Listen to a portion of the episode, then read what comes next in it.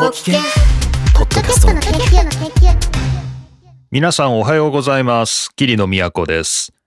桐野都のポッドキャストの研究第114回目をお送りします。今日は2023年12月2日土曜日の朝収録ということで、2日の配信になっています。いや、寒い。ねえ、あの、僕自転車で基本通勤してるんですけど、このね、寒くなってきた時っていうのがね、この自転車通勤にとっては、まあ辛い時期でもあるんですけど、まあ、なんかすごいね、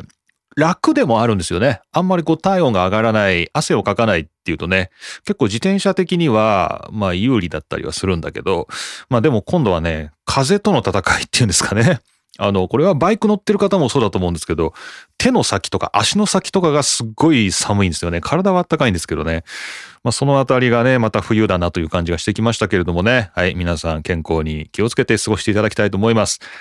さて、えー一つ目の話題ですが、えーどうしましょうかね。今日は結構面白いニュースがたくさんあるんですけど、これにしますかね。朝日新聞デジタル。朝日新聞さんなんですけど、秋田で盛り上がった、ポッドキャスト秋田県人しか出ない収録というですね、2023年11月27日の朝日新聞デジタルの記事がちょっと目に留まりました。これ残念ながら僕朝日新聞デジタル有料登録してないので、記事途中までしか読めなかったんですけれども、えーこの記事で紹介されているのが、秋田県人しか出ないっていうポッドキャスト。これが紹介されてて、これね、あの、TBS ポッドキャストなんですね。大手の、まあ、ポッドキャストなんで、まあ、このね、えーインディペンデントなですね、えーこのポッドキャストで、あんまり大手メディアのポッドキャストは紹介したくないなってちらっと思ったんですけど、いやいやいや、でもね、やっぱこうテーマが面白いから、秋田県人しか出ないっていうのはすごいいいなと思ったんですよね。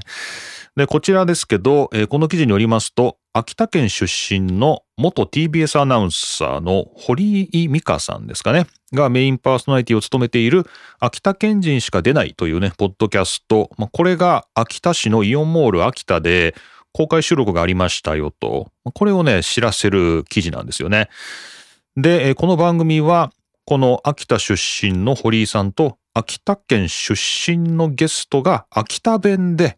秋田弁でですね、秋田弁で秋田の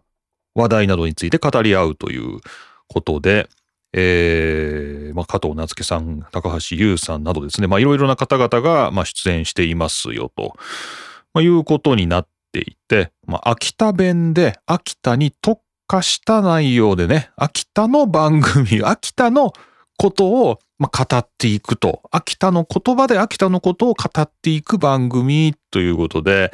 えーこの秋田県人しか出ないというね、番組があるんだなということをね、この記事で知りました。はい。で、えっ、と、今度シーズン3のね、配信があるそうなんですけども、今、えっ、と、こちらですね、僕は Apple のポッドキャストで、秋田県人しか出ないというのを検索してみたところですね、シーズン2ですかね、今ね。えーこれはシーズン1なんですかね、2なんですかね、ちょっとよくわかんないんですけど、とりあえずは、えーボリューム8ですかね。えーボル8まで出てますけどね。まあ、そんな感じの、まあ、毎週ということでもなく、まあ、結構散発的に出ている感じで、あ、これがシーズン1と2を分けてるのかな？シーズン1っていうのが3月から4月に出てて、シーズン2がこのもしかしたら7月に出てたやつで、で、今度、あれなのかな？あの、シーズン3をやるのかな？まあ、そんな感じなのかもしれないですね。まあ本当に、あの、そんな感じで、あの、そんなにたくさん出てるわけじゃなくて、このシーズン1とか2とか言ったって、それぞれ4話ぐらいしかない、4エピソードぐらいしかないんで、あの、そんなたくさん出ている番組ではないんですけど、えー、まあ着実にね、やってるという。これ TBS ポッドキャストです。はい。でですね、これ聞いてみました。とりあえずはそうですね、あの、最新で上がってるのが、シンガーソングライターの高橋優さんのところが上がってますので、えーそちらをちょっと聞いてたんですけど、あのーいや、面白いね。なんだろうね、この面白さはね。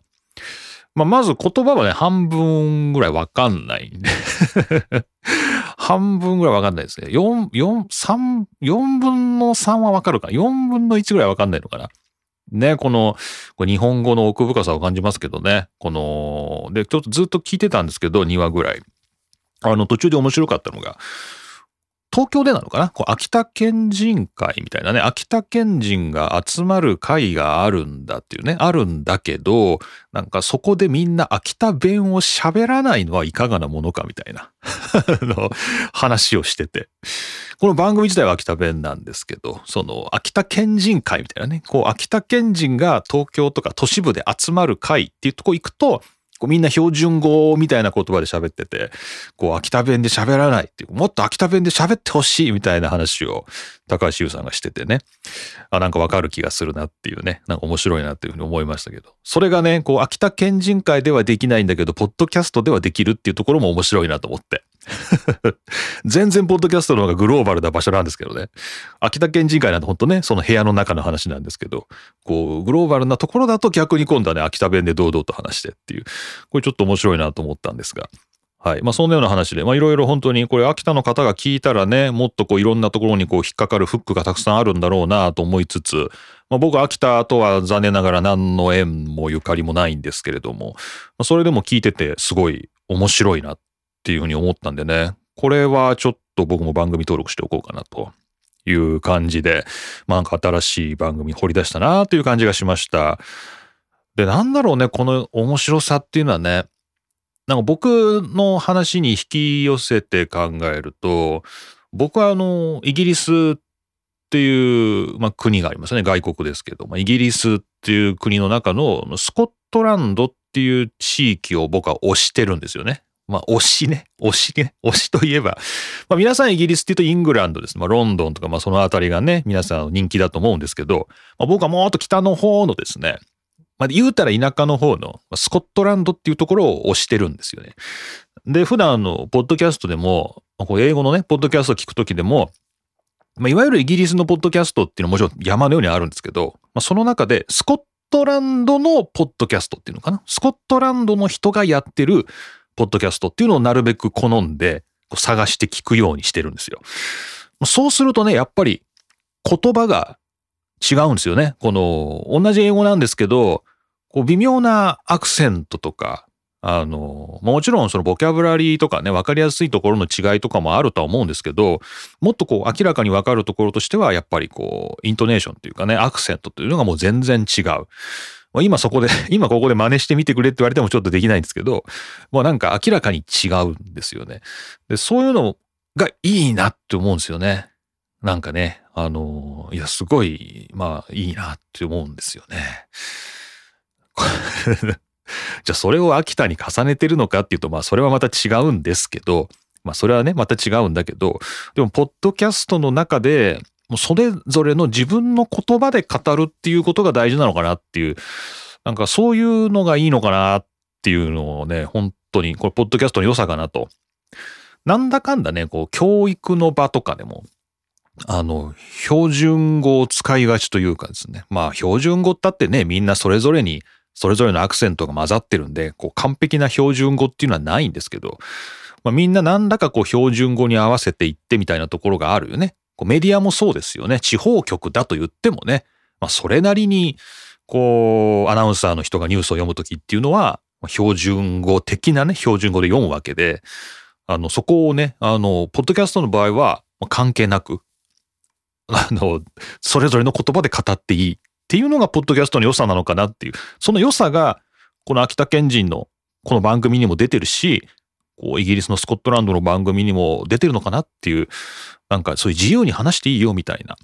まあ、そういうことなのかなっていう、そこに良さを僕は感じてんのかなっていうふうにね、ちょっと自分の中では整理しましたけどね。こう皆さんどうですかね。これ聞いたら多分わかんないと思う。わかんないと思うんだけど、僕もスコットランドの番組聞いてて、わかるかって言われると、まあ多分半分ぐらいなんだろうけど、でもこれは秋田の番組を聞いてても多分半分ぐらいだったらまあ一緒なのかなっていうね、これ面白いですね。なんかマスメディアってね、こういろいろ地方局とかね、テレビ局、ラジオ局ありますけどね。ラジオの方がちょっとなんかこう自由な感じはしますけどね。でも、ポッドキャストはもっと自由だっっていう、まあ、こういうところがいいのかなっていうので、その良さが出た番組だなということで、まあ、大手のね、TBS ポッドキャストさんですけれども、ちょっとこの朝日新聞さんの記事を足がかりにちょっとご紹介しました。はい。というわけで、今日の一つ目の話題は、えー、ポッドキャストのご紹介ということになりました。こちら、きっかけが朝日新聞デジタル、2023年11月27日、秋田で盛り上がったポッドキャスト、秋田県人しか出ない収録と、こちらご紹介しました。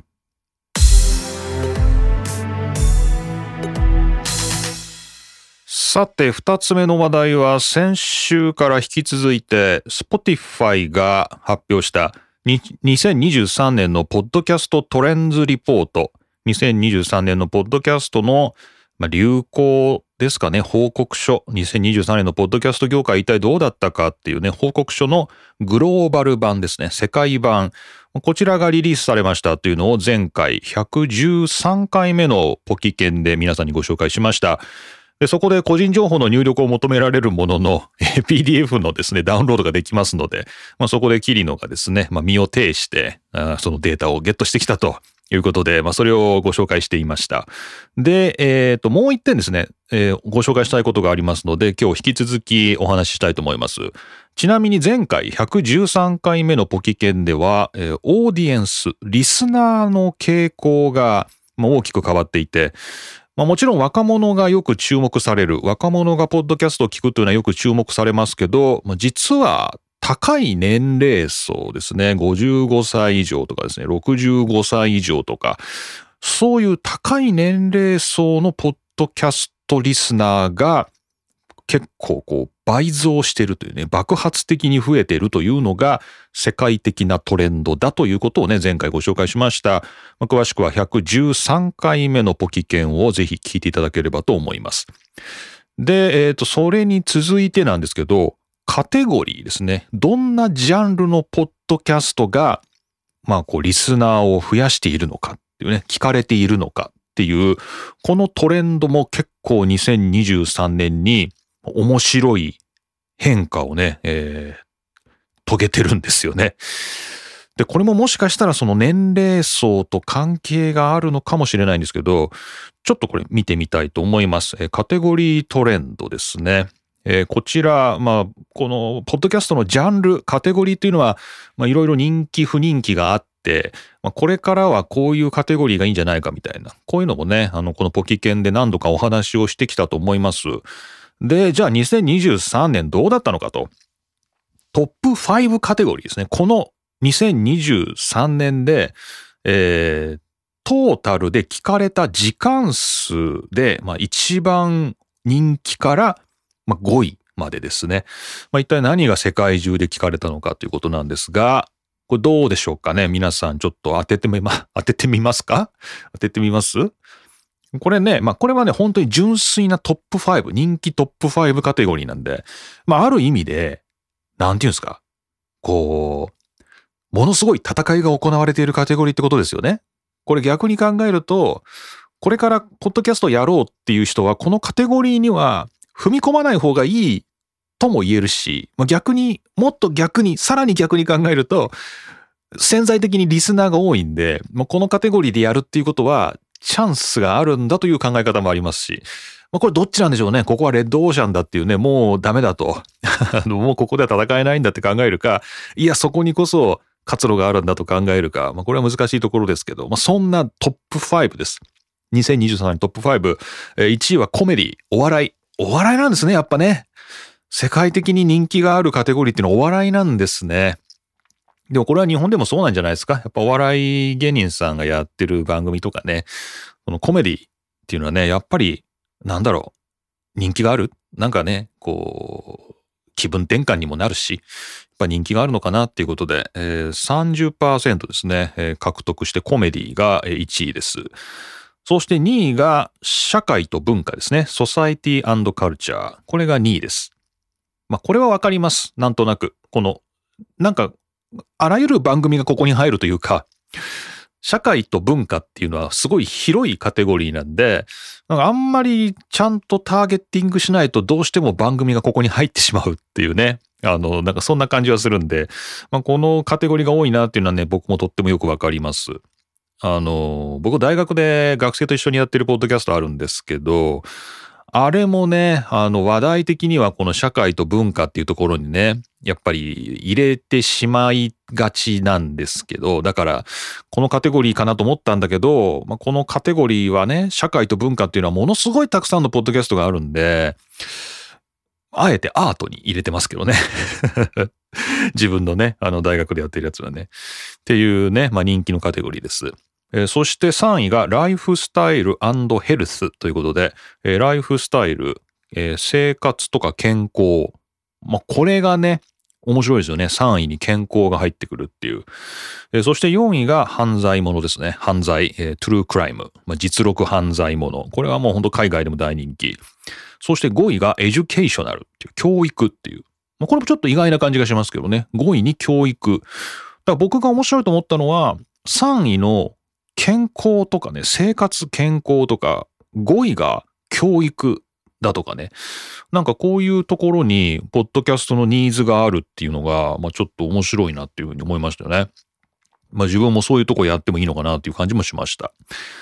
で、えー、さらにですね、トップ10のサブカテゴリーの伸びですね、えー、さらに細かくジャンルで分けて、どのジャンルが一番リスナー数、リスナーの聴取時間かな？が伸びたかっていう、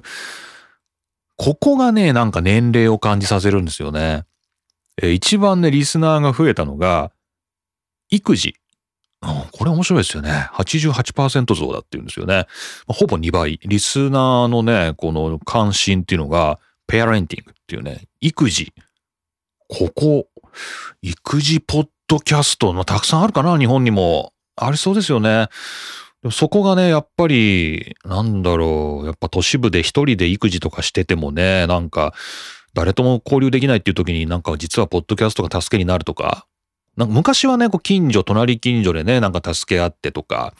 えー、あとは、まあ、保育園ママとか幼稚園ママとかね、ママさん、パパさんのね、集まりがあったりとかっていうのあったかもしれないけど、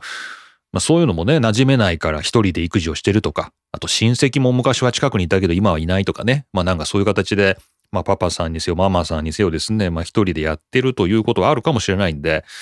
まあパパママに限らないか。今時ね、あの、おじいちゃんおばあちゃんがね、育児してるとかね、あの、なんならね、なんならもう全部外注だっていうのだってね、全然あり得るわけで、こう、育児っていうのは、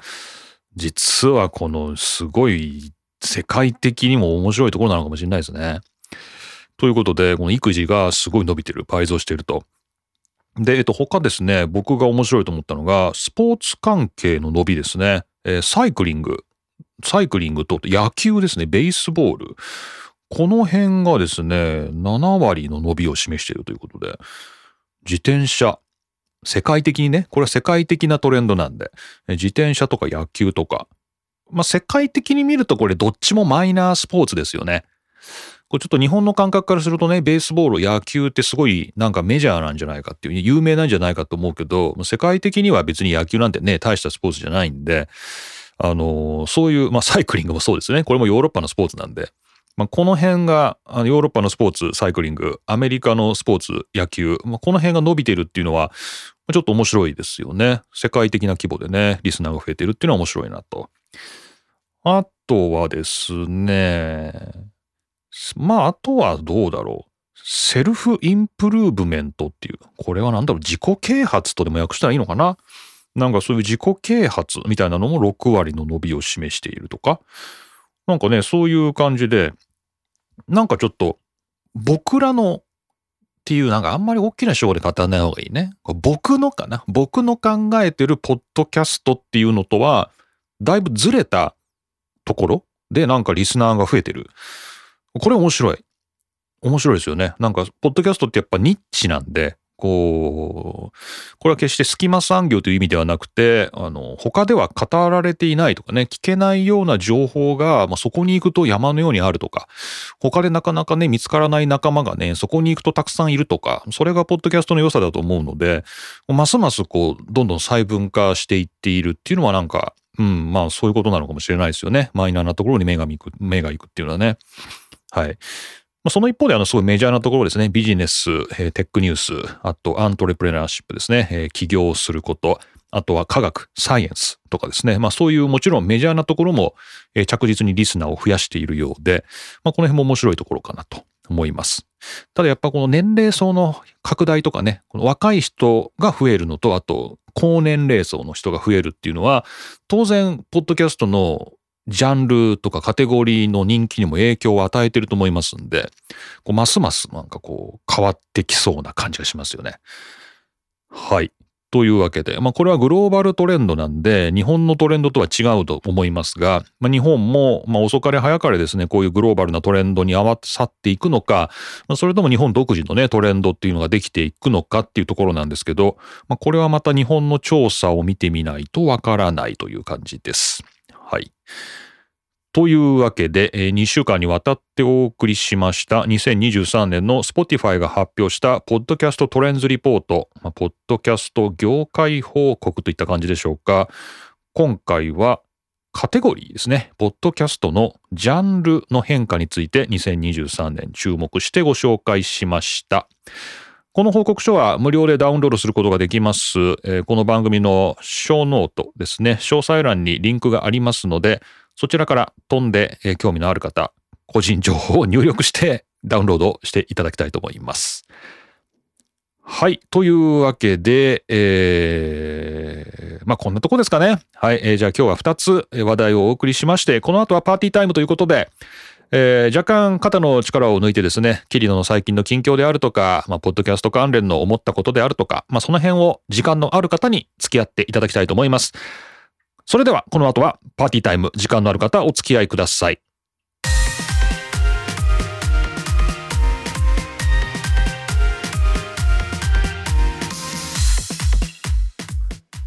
いや、あのー12月に入りましてね、この Spotify 関連のこう、まとめをね、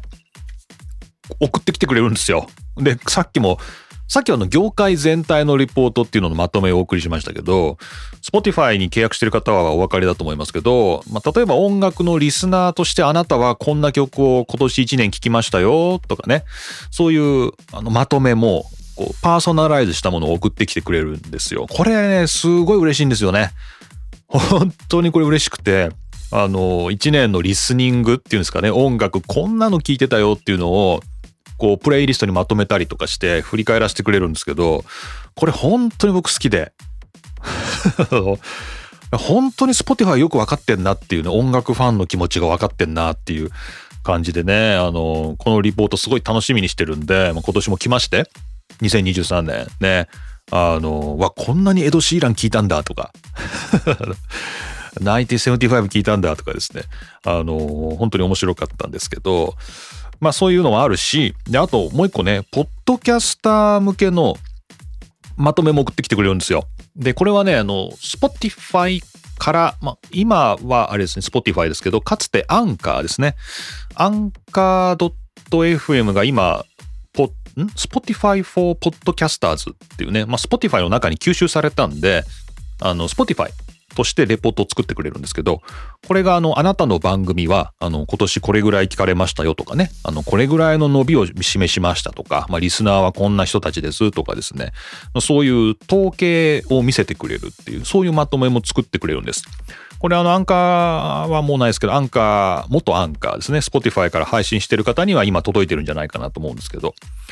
でね、これがね、本当にね、まあこれも僕楽しみで、あの、すっごい褒めてくれるんですよね。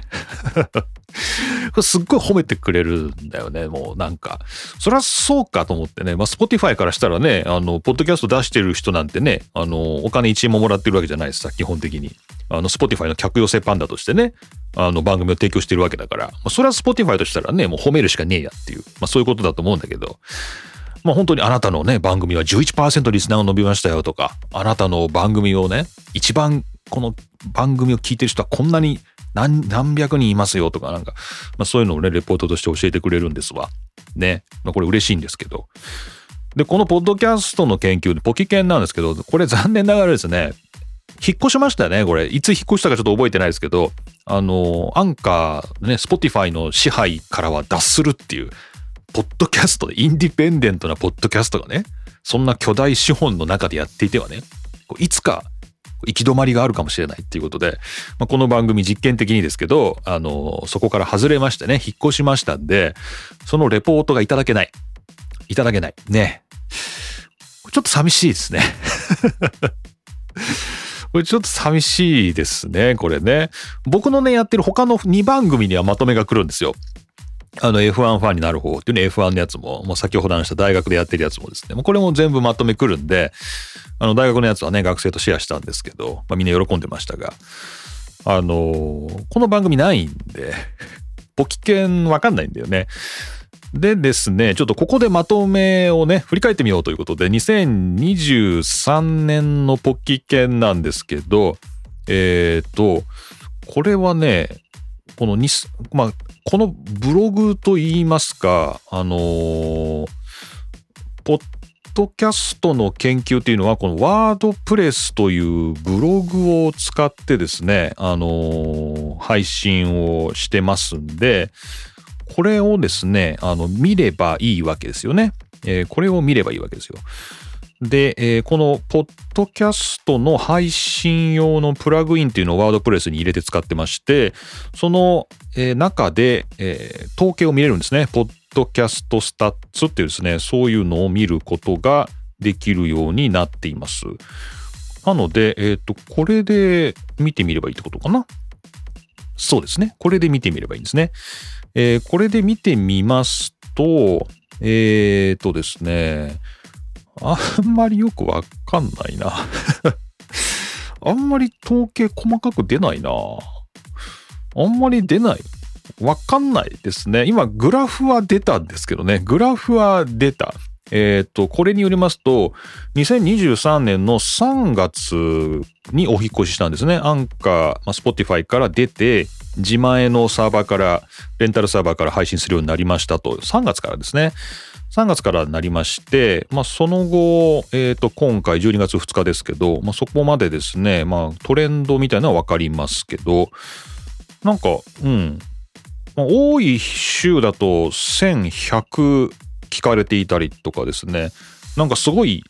時々山があるんですけど、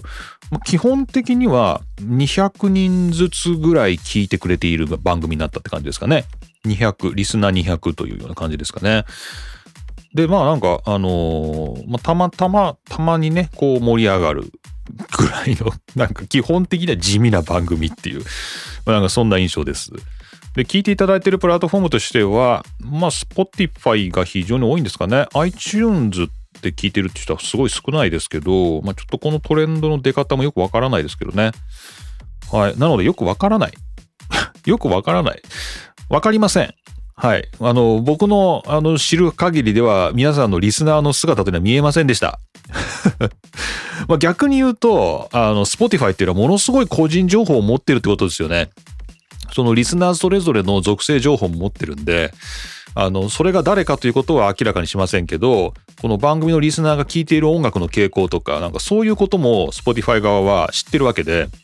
あの、かなりいろいろな情報を Spotify は掴んでレポートを作ってんだなということが、こう今分かりましたね。なんかね、この僕の自前のこのワードプレスが拾ってる情報って本当に何にもないんだなっていう。まあ逆に言えば皆さんのプライバシーは守られてるっていうことになるんですけど、何にもわからんなっていう、えー、感じです。はい。なので、はい、皆さんからのね、あのメッセージ、お便り、えー、いただけるとですね、まあ若干の励みにはなりますけれどね、まああまり体制には影響を与えませんので、はい、まあ皆さん、あの気が向いたら何か送ってきてください。はい、ということでした。えー、114回目のポッドキャストの研究、えー、今回もキルド都がお送りしました。まあ、まだまだ2023年続きますので、はい、えー、年末気分はもうちょっと後にして、引き続きやっていこうと思います。それでは、次は12月半ばに近づいていく。よろしくお願いします。